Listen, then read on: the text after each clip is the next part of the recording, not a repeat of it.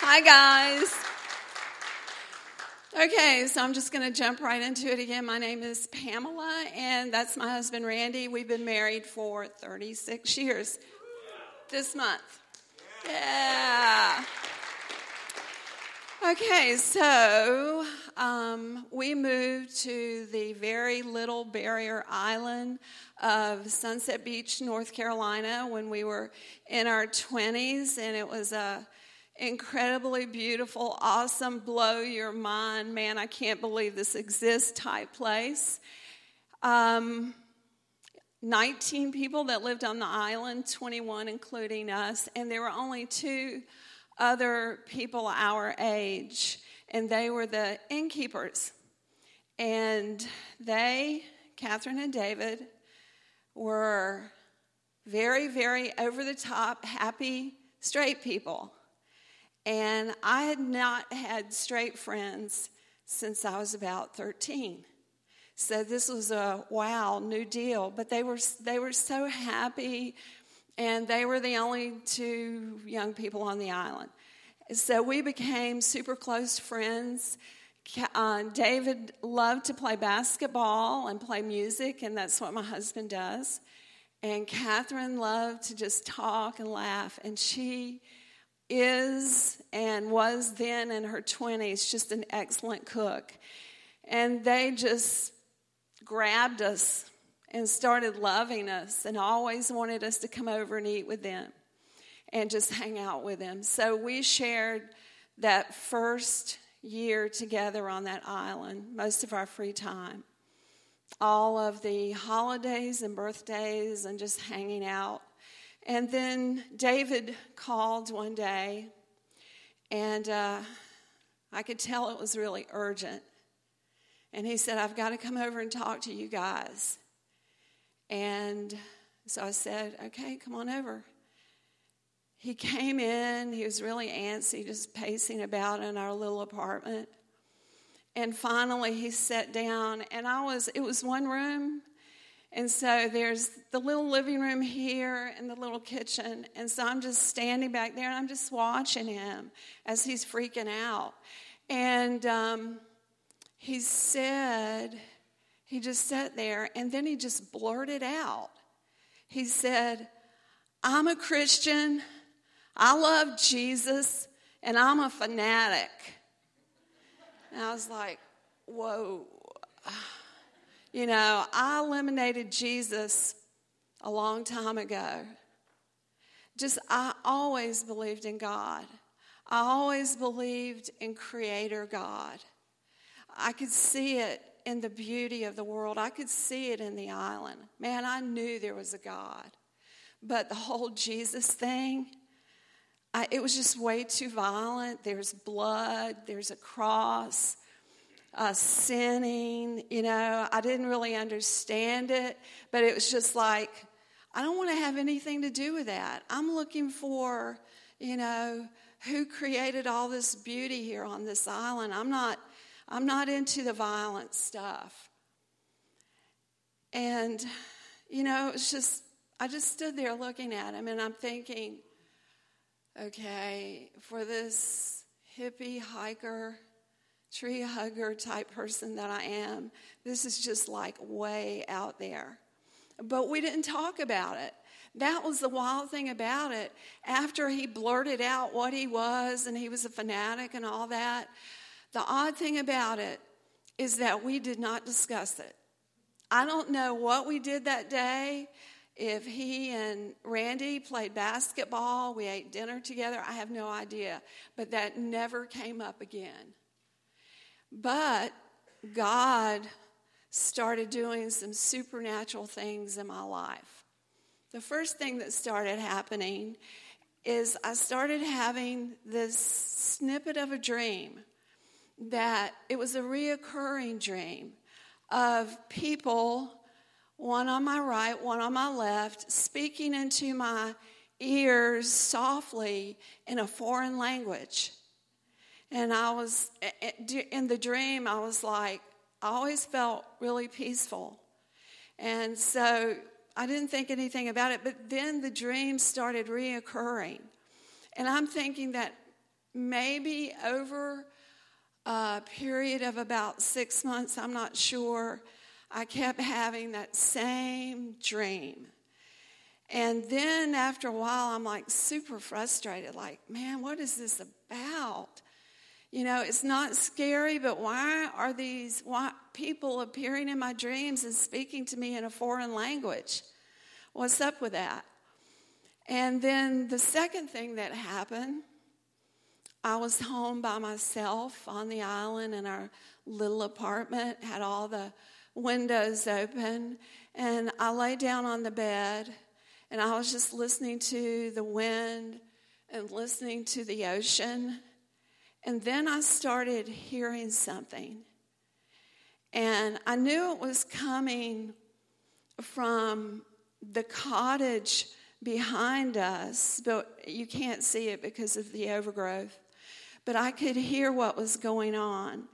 And it sounded like little children's chairs, wooden chairs, moving on a wooden floor. And they, there were children, lots of children, and they were laughing. It was like, when I think about it now, it was like a bubbly joy. But it wasn't like, now that I've thought about it, it wasn't like normal children. You know, there's always things going on and there's different tones and all. This was like one child, but lots of children. And it was very joyous, and they were moving around. They were really excited. And then all of a sudden it got quiet, and I started hearing Amazing Grace. These little children are singing Amazing Grace. And my first thought was to jump up and close the window. I don't believe in that. But instead, I just lay there and I listened. And when it was all over, it was quiet. I didn't hear anything else. I guess I got busy. I don't know. Randy came home and I asked him, I said, Is there someone over in the cottage? And he said, No, there's no one there. And so the next morning, I got up and I went over there. I did not tell him what I had heard, but I went over there. And at that time, all the roads were just these little sandy paths, white sand. So if anyone drove down a road or walked, you know, you're going to see the evidence there. But I went over there and there's nothing. It was sand just swept clean by the wind. And so, you know, I didn't know what was going on. And then, I don't know when it was, might have been several weeks, several months, I had this dream. And I was on this, I was at this busy intersection. And I'm standing there, and this mountain appears before me. And when it appeared, I just called out and I said, How can I get up this mountain? And when I said that, I'm already standing close to the mountain. And when I said that, this beautiful man walked out from behind boulders, great big boulders, brown, brown boulders he walked out and he looked at me. And when he looked at me, and there wasn't any indication that, I mean, he didn't have the garb on as a shepherd. There was no indication of that. But when I looked at him, I heard, I guess I heard the word shepherd. And we're standing there looking at each other for maybe 10, 15, 20 seconds, and he's smiling, and he's it's like his face is laughing. And he's looking at me with total recognition. Like, girl, I'm so glad to see you. You know, you could see it on his face. And we're looking at each other, and I'm just looking into his eyes.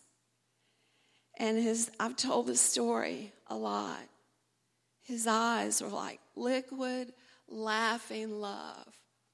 That's the only way you can describe him. And he was totally, absolutely happy to see me. And so uh, when the dream was over,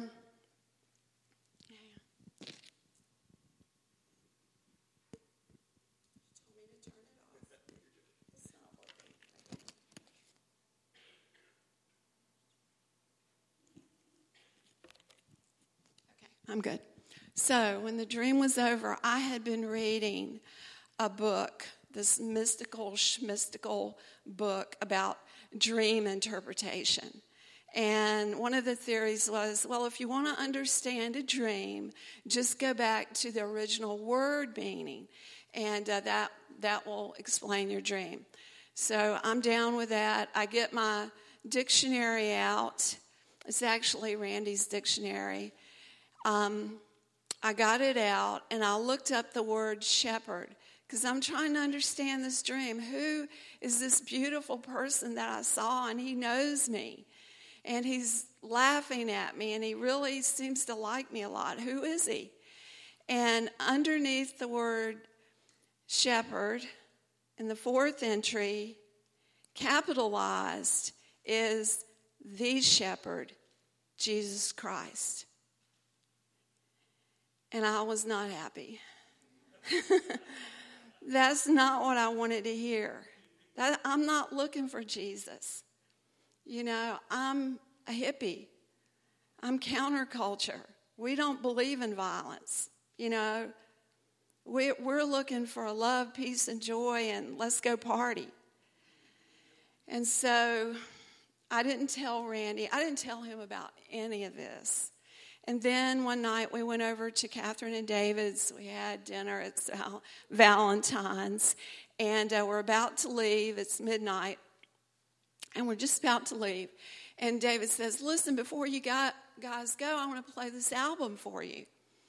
I was like, Okay, cool. So we're in their little living room. And it's, uh, it was small, narrow. The lights are out, just the wood burning stove. I'm on the floor in almost dark in a corner, and I'm just listening to this album, this uh, churchy guy. And he's telling all these corny jokes, you know, churchy jokes. And I'm like, what's up with this? This is so dumb. You know, and I'm so wanting to get out of the out of the room. And then he switches gears and he starts describing very, very graphic, graphically the crucifixion of Jesus. And the thing I remember most is the way he described the beating of Jesus. And he described the, uh, the cords of the whip, and that on the end of the whip, that the soldiers would tie shards of pottery or metal to rip the flesh off of the back of whomever they were flogging. And because I had done pottery, I, that was so vivid to me. I could see those sharp, sharp shreds of pottery just going into his back and him being beaten and the whole gory thing. And I'm listening to this, and as I'm listening to this, God just opens my heart. And somehow, I know this is truth. The Holy Spirit just opened my heart. I mean, I went from this is so stupid, this is lame, to this is true. It was the Holy Spirit opening my heart. And so when it was all over, I'm there in the dark and I'm just shaking. And uh, I got up and I said, Would you guys pray for me? And so I went and sat down between Catherine and David on the sofa and they're praying for me. I don't know how long they prayed. I didn't pray. I don't know what they said. I don't remember any of that. But after a while, I just said, This is not working. I mean, how would I know this is not working? What is this? I've never asked anybody to pray for me in my life. I was 27 years old. I never thought about asking someone to pray for me. And when I said, This is not working, you know, it had to be the Lord. I, and if they had turned to me and said, What do you mean it's not working? I would have said, I don't know, you know? But they knew. They knew exactly what needed to be done. And so um, they switched gears on me. And they started praying in foreign languages. And I'm like, okay, I know what this is. This is cool. This is cool. I know what this is. And so they're just praying for me in these foreign languages. And um, then David, I think he stood up. It felt like he stood up. And he started taking authority over the devil. And he said, Pamela, I loose you from the power of the devil. I loose you from Satan. And as he began to do that and take authority over Satan, um, now this next part, my emotions were totally suspended. Had God not done that for me, I probably, at the very least, would have fainted. You know, I might have had a heart attack, or I might have just, you know, ran out of the room. I don't know. But anyway, as they continued to pray in their foreign language, I felt as though I didn't feel the sensation of it, but I knew that I was dropping into a pit. And it was a, if you've ever been hiking and you know how you can go way down into a cavern and um, they'll turn the lights out and you're in total darkness. If you've ever done that before, if you've experienced that, that's what it was like at that moment because it's not like a darkness that we experience on earth. It was t- it's the type of darkness that somebody can be in your face and you don't even know they're there. And I was I, it felt like I was absolutely, totally alone. And I just was descending, dropping into this pit. And then I began to hear wind whirling about me. And so I'm just thinking, okay, the wind is really blowing outside. You know, it's the coast, the wind blows. Okay, so that's what I'm hearing. And then I began to hear what I associated with, the only thing I knew, uh, that only point of reference was dogs howling and barking. I could hear them all around me. And you know, I don't know in that region where I was, that dark region, I don't know if that was outer darkness. I don't know, you know, was that dogs or were those demons howling? Uh, was, was that people? Was that people howling in agony in hell? You know, I, I didn't know. I thought it was outside then, but after they got through praying for me, and I said to them, Did you hear the wind? Man, the wind was really blowing. And they said, No, no wind, Pamela. What about the dogs? Did you hear the howling? No howling, no dogs. And at that moment, when it was over, I just started shaking when I realized the impact of where I was. I was just about in hell. And I was, God let me experience that. He, he protected me when it was going on, but He wanted me to experience that. And I'm standing here today and I'm telling you, people, hell is real. It's real. I've experienced it. And for about a year, when I would try and tell my story, maybe it was longer than that, I would just, when I got to this part about the dropping into the pit, I would just shake uncontrollably. It was, it was horrible. It was absolutely horrible. But that night, sometime between 1 1.30, 4, 5, 5 o'clock in the morning, I was born again. I mean, I was like totally born again. Thank you, Jesus. Thank you, Jesus. And as I stood in Catherine's living room, she gave me the first and most important principle that I would ever need to be a Christian. This little 22 year old woman. And she said, I'm not going to give you a list of rules, Pamela.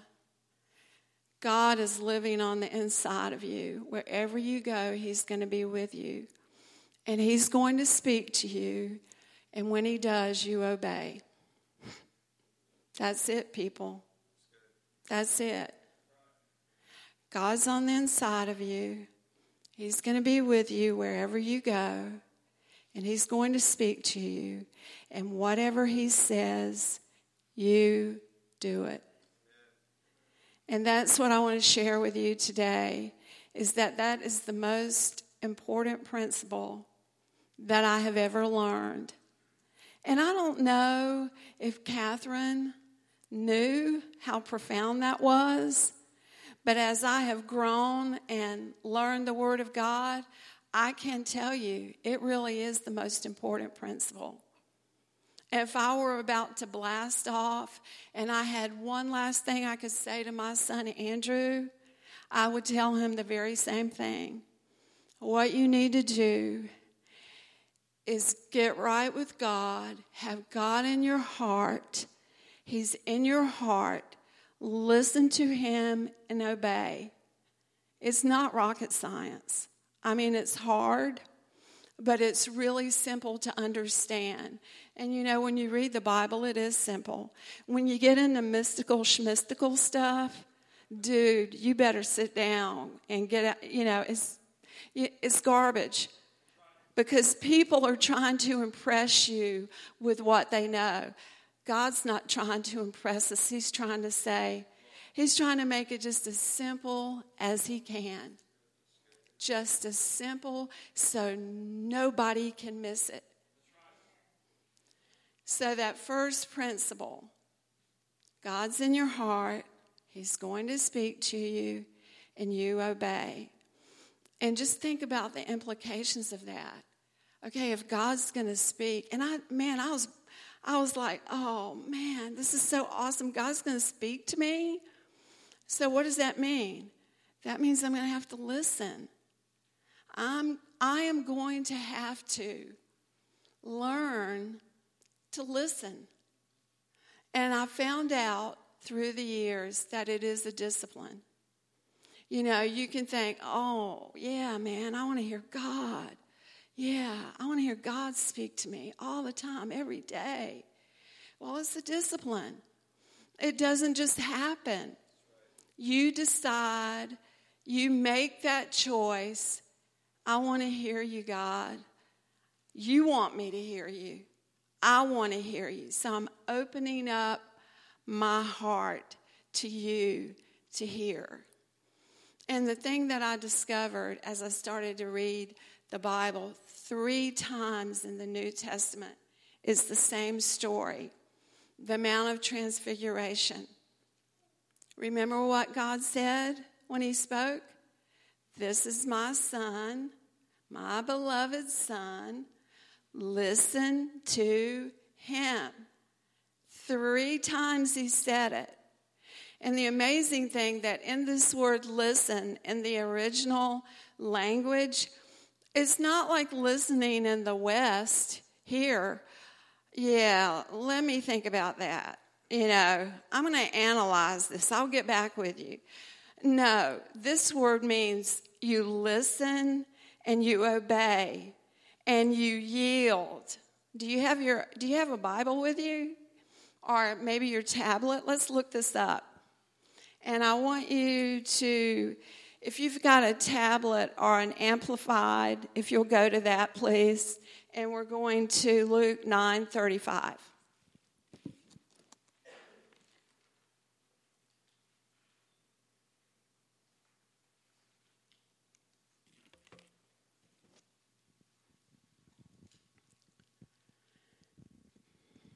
Okay, I'm just going to read this one verse for you. This is in the Amplified, and I just want you to hear it. This is Luke 9:35.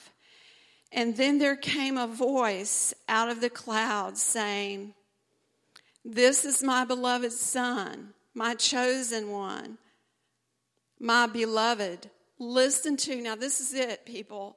This is what it's all about. Built within this word are the instructions on how to listen to God. And it's so simple you can miss it. It's not hard. I mean, it's very easy to understand. Listen to and yield to and obey. You hear that middle word? Yield. Yield.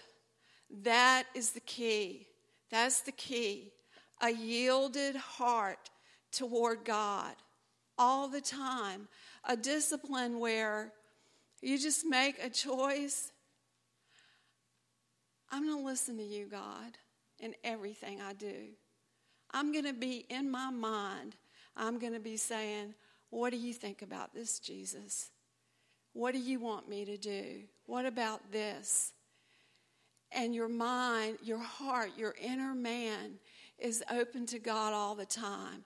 This thing is not going to work if it's a churchy thing. You know, I'm going to get spiritual on Sunday. And, you know, that's not going to work. This is not what he's talking about here. Listen to him means all the time. And it's possible, or God would not have said it. you know? I mean, it's just that simple. And it's just a, a discipline, training yourself, just like a, well, a mother doesn't have to train herself, it's natural. If you have a baby, you're going to be listening for that child. You're going to be listening for every little sound because you want to make sure that you hear that child. And that's, that's what this is all about. And that's what Catherine was teaching me. Listen to God, Pamela, and obey Him. And it wasn't very long, it was just a couple of weeks after um, I had been saved, and Catherine loaned me her Bible. And I have to tell you, that was one of the most exciting times of my life reading the Bible for the first time and reading those words. And, and just like, God, you got to be kidding me. you mean really? you mean really, God? That you love me this much? You got to be kidding. Is this real? And so many of those scriptures that I read the first weeks and the first months, they're like spiritual tattoos. They're like scriptures that are indelible on me, and they've changed my life, and that's the power of God's Word. You know, if we'll just sit down and read it with an open mind, the first scripture Catherine taught me is that the power, the power of God can be compromised. I'm not saying it right, I'm paraphrasing it. The power of God can be compromised by tradition. The traditions of God make the word of the traditions of man make the word of God of none effect.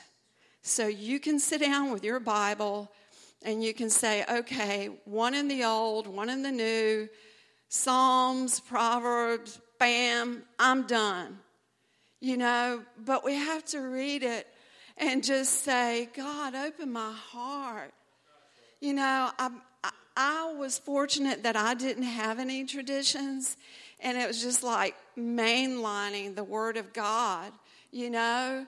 But if you were raised in a traditional church, that doesn't believe that you can be close to God, that you can hear Him, that you can be healed, you have to put those traditions on the table. When you read something contrary, you just say, God, change my mind. You know, what I think is not what you say. And He will do that. He will do that. Okay, so can I take two more minutes?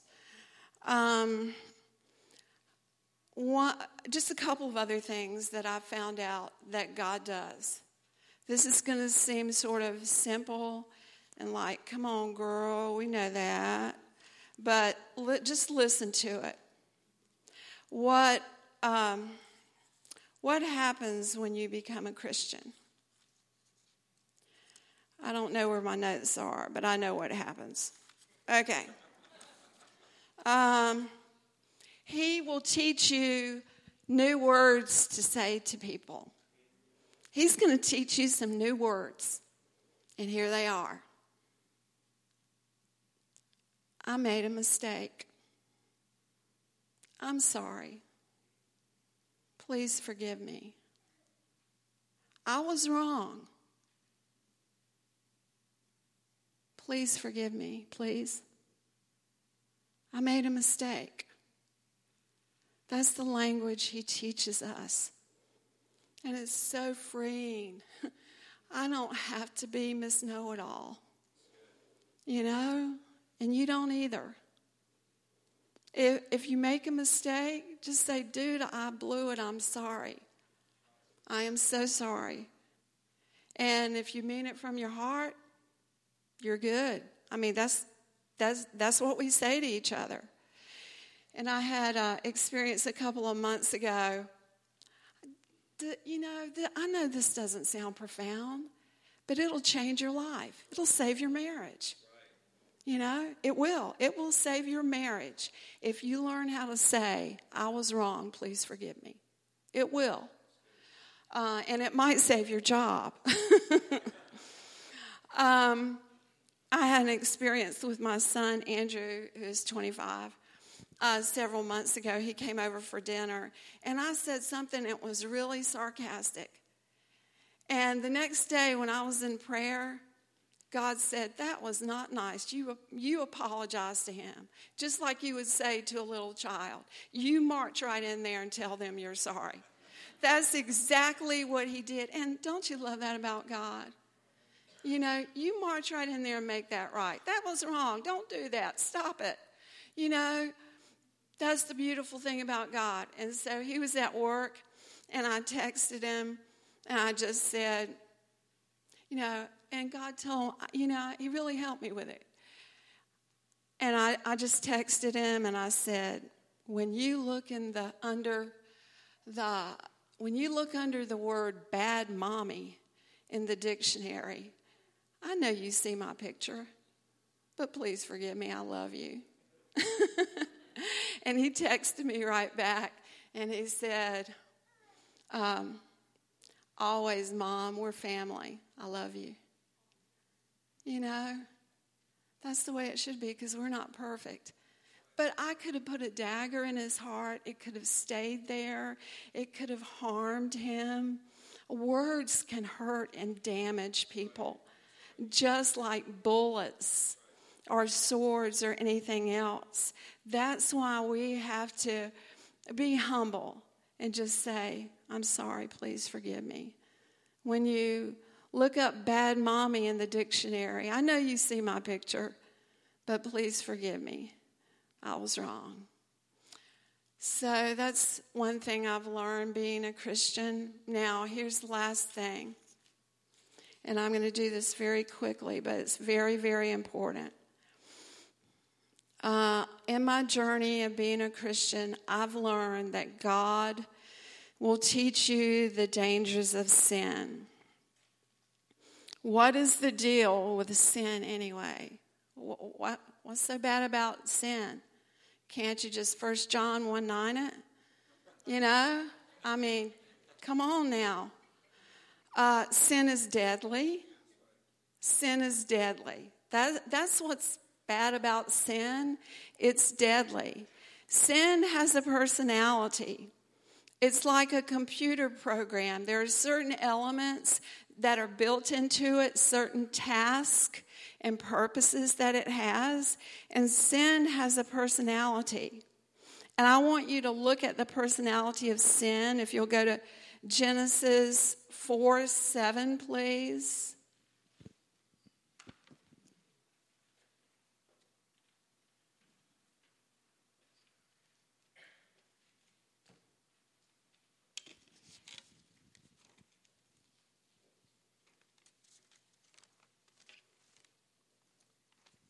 Okay, I'm going to look it up here. The personality of sin, and this will blow you away, people. Uh, listen to this. This is the story of Cain and Abel. We're not going to go into it. You can go back and read it. God's talking to uh, Cain, and Cain is like super ticked off at God. And God says to him, If you do well, will you not be accepted? And if you do and if you do not do well, sin crouches at the door. Its desire is for you. You hear that? Sin crouches at the door. Its desire is for you. That's what that's what that's the whole thing behind sin. It wants you. It wants to draw you away from God. You know, the disciple John leaning on the breast of, of Jesus at the Last Supper, that's the epitome of drawing close to God and listening to Him. But this is what the devil wants to do with sin. And it comes in an unlimited variety of flavors. Dude, he's got a design just for you and me. You know, and to think that sin is not dangerous is very, very dangerous. I want to show you one more thing, and it's, it's so powerful that reiterates exactly what I'm saying. Uh, I think I'll just, um, I think it's Genesis 14 21. And um, Abraham has captured the people and the goods that had been stolen from Sodom. And remember, Sodom was like the persona of evil, and it was going to it was about to be destroyed. And so Abraham has captured the goods and the people. And the king of Sodom, who is the personification of evil, comes to Abraham, who has all of his stuff. And what does he say? You keep the goods. I want the people. And that word people means souls. That's why sin is so dangerous. It wants us. It wants us. It, the personality of sin that thing behind it, the devil, wants to draw us away from God. But you know what? God teaches us that we can master sin. It's not like this big hairy thing that's on beat your butt, you know. No. If we stay close to God, the scripture promises that we won't be we won't be tempted above what we are able to endure but He will make a way out.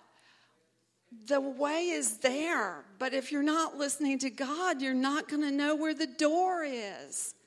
You know, that's the deal. And the condemnation, where you feel like, no, I can't go into the presence of God because I'm, I've made a mistake, I'm sinful, I've blown it, you know, uh, that's the time you need to run to Him, okay? That's the time you just need to turn around and say, I'm listening. Show me how to get out of this mess that I have made for my life. All right, so my t- time is like way over. And I'm going to stop now. And I just want to say that you guys are lovely, wonderful people. And I really do love you. I love our church. I'm so, so grateful. Uh, I've loved praying for you guys. I look at your faces and I and I I know your heart, a lot of you. And I just I praise God for you. I'm so glad I can be here with you. And I'm going to turn it, let me just pray for you, and I'll turn it back over to um, Pastor Jamie. Put your hands on your heart. Lord, we just praise you, Jesus. You're so, so amazing walk the aisles right now, I ask you, Lord, by the power of the Holy Spirit, and touch every person, Lord. You know the spiritual tattoo that you want to give them out of this message, God. And so I pray you do your work, Lord. You do your work, the indelible work of the Holy Spirit that ignites the scriptures in our life. And we carry them on for generations and pass them on like a torch. God, do your work, I pray, in Jesus' name. Pastor Jamie? Y'all give Pamela a hand, yeah.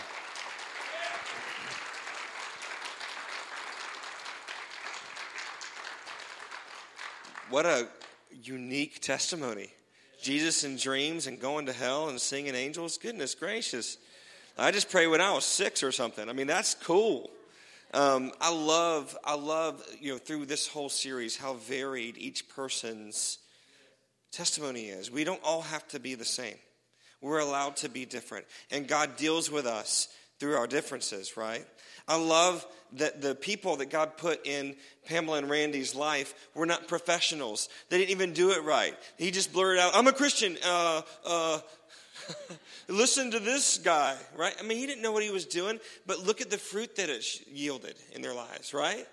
I mean, it's just awesome. You don't have to be a professional to share your faith with Christ. I love the key, and it's the key to your walk with Christ, is learning how to listen, yielding your will, and simply obeying.